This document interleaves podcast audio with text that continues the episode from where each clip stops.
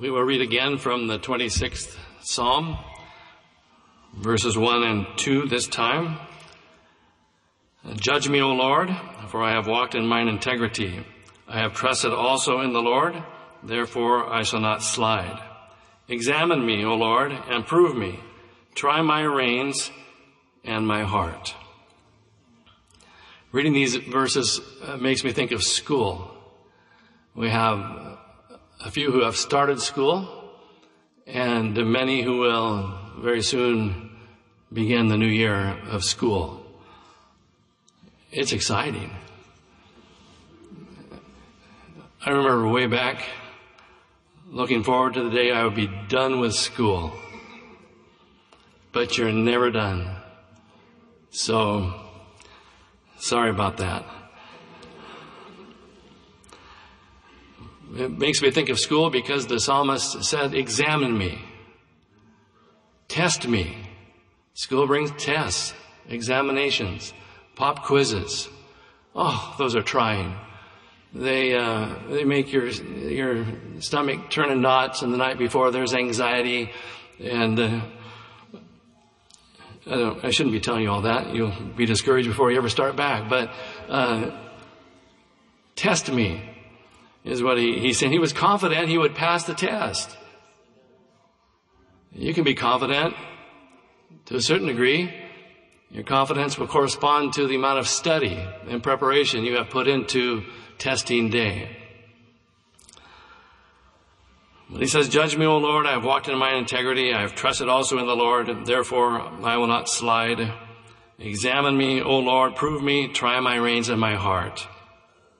To try is to test, in, in the sense that it's used, it is uh, as if uh, testing metals to examine the strength of the metal. And in a sense, that's what happens in school, is you're tested to uh, see the strength of your knowledge. But that's what happens in our uh, Christian walk as well. Tests come, trials come, and uh, we uh, read that the fire shall try every man's work, what sort it is. So our spiritual standing will be tested. Our character will be tested. I'm not sure we ever get to the point where we say, test me in school or test me, O Lord, but the test will come nonetheless. He said, uh, I shall not slide. And the sense of there is to waver. And of course, we would think immediately of, of backslide. You need not waver in your integrity. You not, need not uh, backslide in your uh, spiritual walk. It's not, not necessary. Uh, there's, there's victory in Jesus. Uh, the fact that you are tested and don't get an A uh, doesn't mean you have failed. You, you can learn from it and be stronger the next time around. School brings pressures related to uh, expectations of others to fit into the profile they assume you should have. There's no doubt about it. But life brings that as well. So you need not think that this is unique to you as a student. We, we need not be satisfied to be, we need not be satisfied to blend into the world and to the profile the world expects us to, to have. We, we will be uh, we will be distinguished from the world. Our goal is not to be different from everybody else. Our goal is to please God. And if we succeed in pleasing God, we will be different than those who are not striving to please God. No way around it. Some come from a different frame of reference. I went through school years. I had a different frame of reference from uh, Christians who were, were around me. I noticed a few who seemed to be uh, different than my crowd, but I, I was of the crowd. I was of the world. We were not to love the world nor the things of the world, nor do we strive to be like the people in the world. We strive to be what God would have us be. And that, that's our goal. Uh, that being our goal, why, why should we be satisfied or allow the world to shape our viewpoint? Well, we shouldn't. We want our viewpoint, our perspectives to be shaped by God. We, uh, we would rather come out, uh, Paul said, from among them and be separate rather than blend in with them. God will preserve you. God will keep you. You're surrounded by many testimonies of those who were saved young and stayed saved. That doesn't mean they stayed uh, or were perfect to begin with. They learned. They were tested. Uh, they, they, they succeeded though. Don't cast away your confidence if you even uh, fall short of uh, the uh, perfect behavior that not even Adam could live up to after the fall, at least. Nor, nor are we expected to be perfect in the sense that Adam was perfect before the fall. We are expected to strive to love God with all of our heart, soul, mind, and strength. So don't let the, the devil uh, clobber you uh, because you didn't pass the first test that came along. Determined to pass the second test. The psalmist did some things right. In verses 3 through 5, For thy loving kindness is before mine eyes. I have walked in thy truth. The first psalm reminds us not to walk in the counsel of the ungodly. So we walk in the counsel of God's truth. I have not sat with vain persons. We'll, we'll rub elbows with those who have the worldly perspective in the sense that we'll be in proximity in the same classes and we're not going to look down upon them in a condescending manner as if we're, we're better than them. Uh, we're, we're concerned about ourselves. We're going to live for God. And we pray that we'll inspire others to do the same. So he said, I've not uh, sat with vain persons, neither will I go in with dissemblers.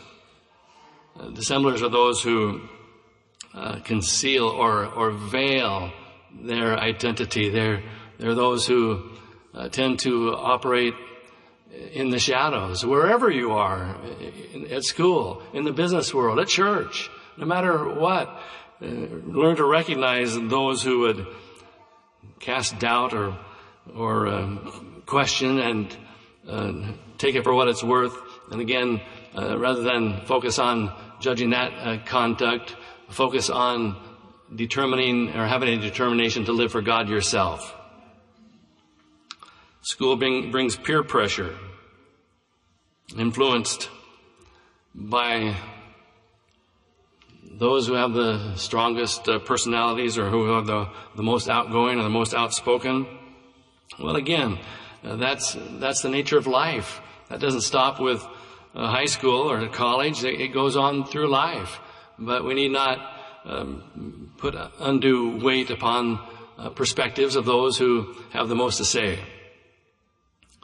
School brings uh, pressures not only from peers or life, we could say life, not only from peers, but also in uh, school. I mentioned here a month or two ago that one thing that has definitely changed from when I was in high school and in college is that, that the pressure comes from uh, some teachers to embrace the world's view of uh, social issues that are in conflict with the truth of God's Word. Morality is redefined to be whatever anyone deems it ought to be, rather than have it be consistent with the Bible itself.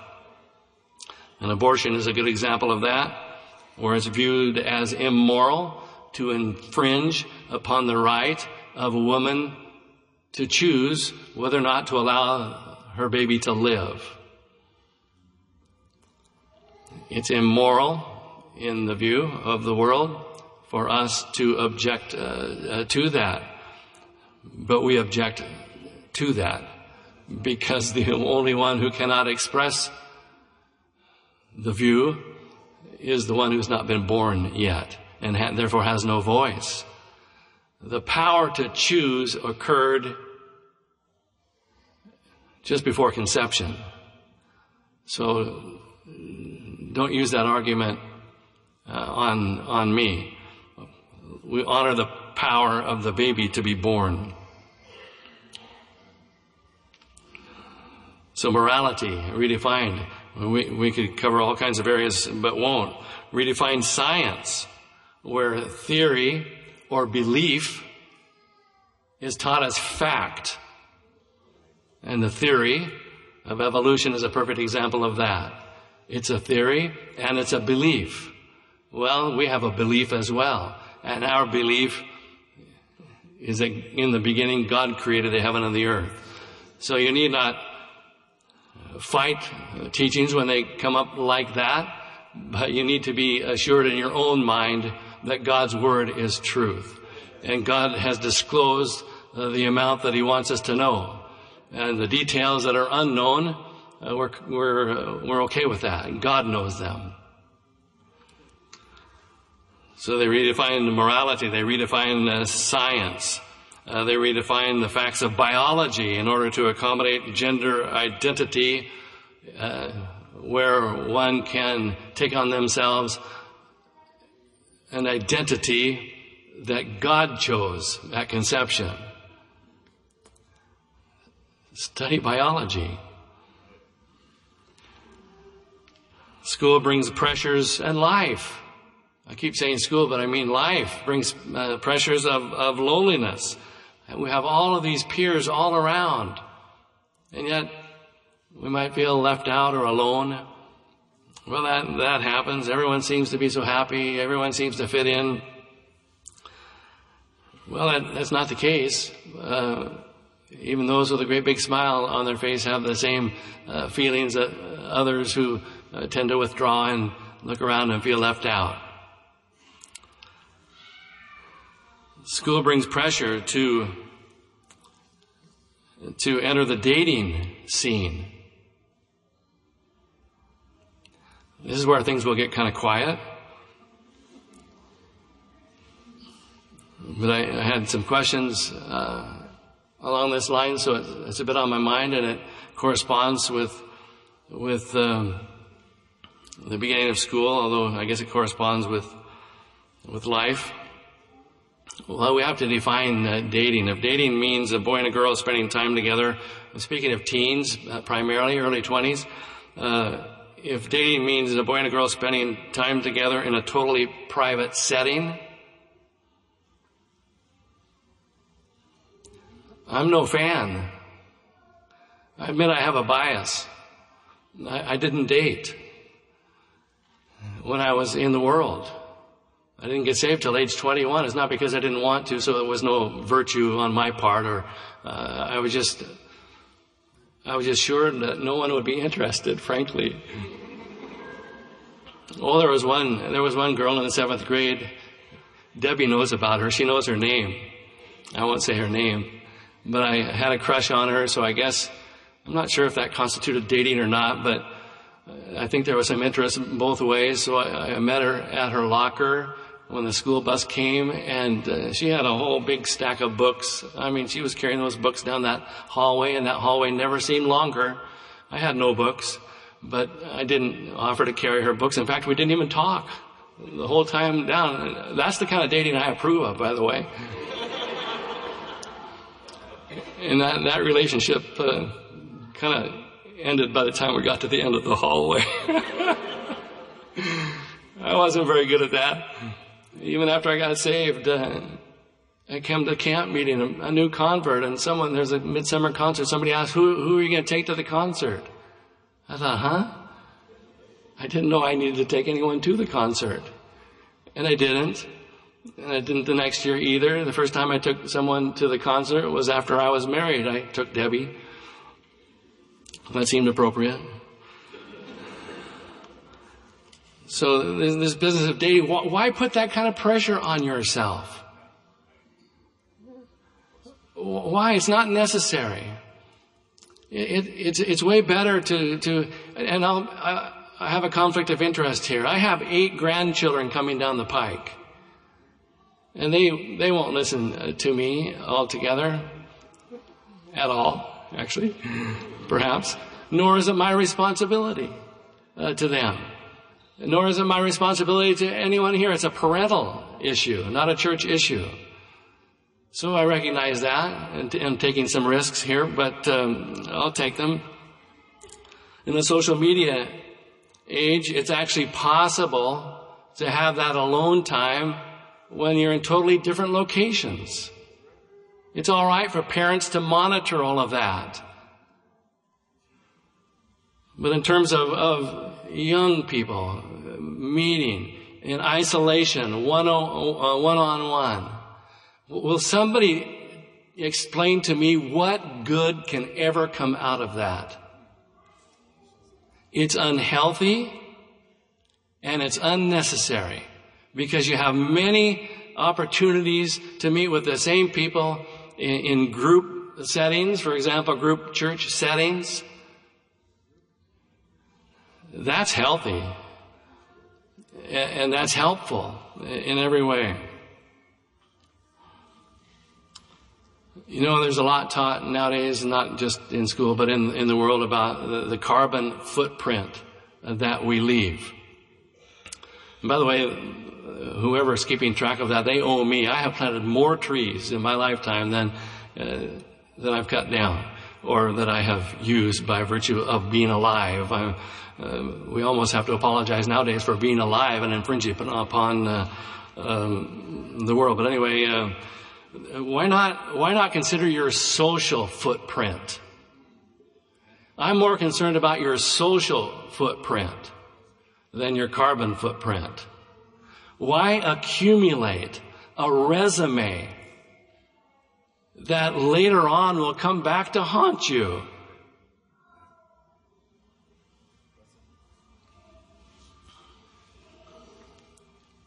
Some, some, uh, you know, they kind of want to they get a reputation for playing the field or whatever that is. Well, Good luck a few years from now when someone who would have otherwise been interested in you look back and say, no, thank you. My favorite one is when someone tells, tells another, the Lord showed me. Well, you lost me right there.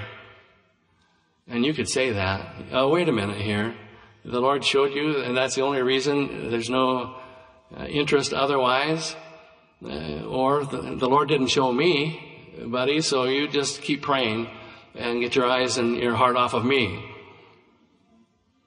And that, that goes for every aspect of life. Don't use God for a leverage to get what is really your own desire and your own preference.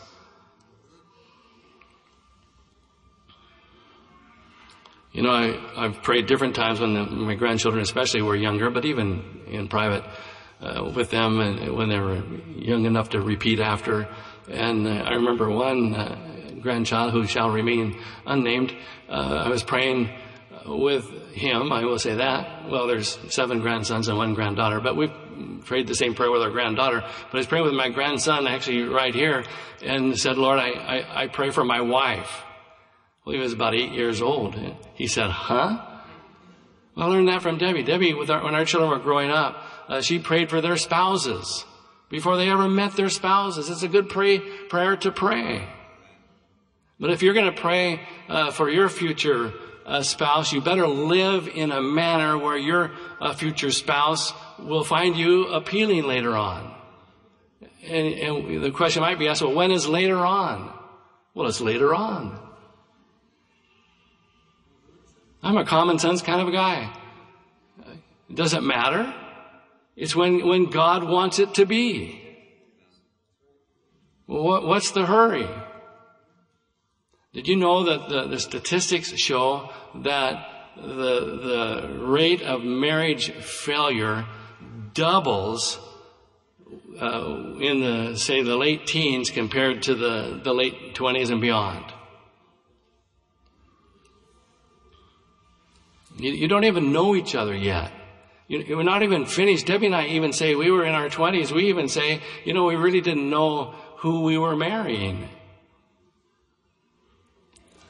But we're, we were satisfied at the time and later with who we married. Well, at least, at least I'm satisfied. I have to uh, check with her for a rebuttal.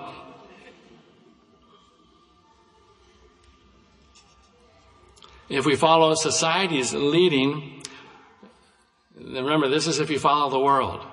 Um, we will have engaged in many, many close relationships prior to getting married. That's not a, an appealing resume to have.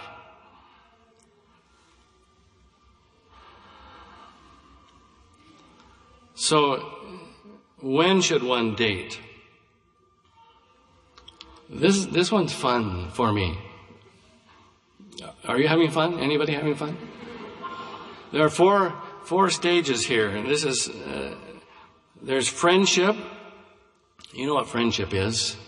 You're just chilling with groups of your peers and having a, a good time and not under pressure, by the way. Uh, there's courtship. I don't know that that word is used so much nowadays, but that's the period of time before engagement that anticipates the possibility of marriage. That's my definition. So it's non-binding. It should be with parental uh, blessing. In other words, there's interest there, mutual interest there. You're, you're old enough to know what's going on and you think there might be something there. Well, then that's courtship. Then there's marriage. Then after marriage, then there's dating. It's after marriage. It's after. Debbie every once in a while says, we, we need to go on a date. And I will, uh, and I'm tempted to say, oh, I was just going to say that to you. It's after marriage. There's a, progression in the in these stages that uh, should take place over over a period of time, and then should be re- repeated after you're married.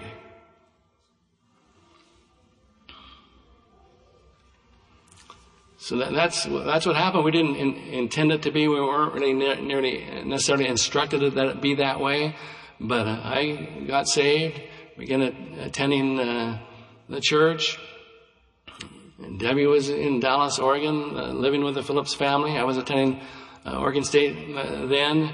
And before, in time, she was already involved in the music and in Sunday school and, and so on. And after a time, uh, I was teaching Sunday school and, and then they uh, took some risks and put me in the choir. And, and we were uh, basically doing things, cleaning the church. I don't remember all, all that was going on, but, but we were simply, we became friends.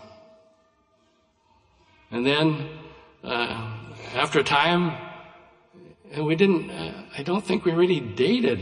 Well, there one time she went to Jack and Wendy Chastain's wedding uh, in Roseburg and uh, didn't have a ride home, so uh, I gave her a ride home.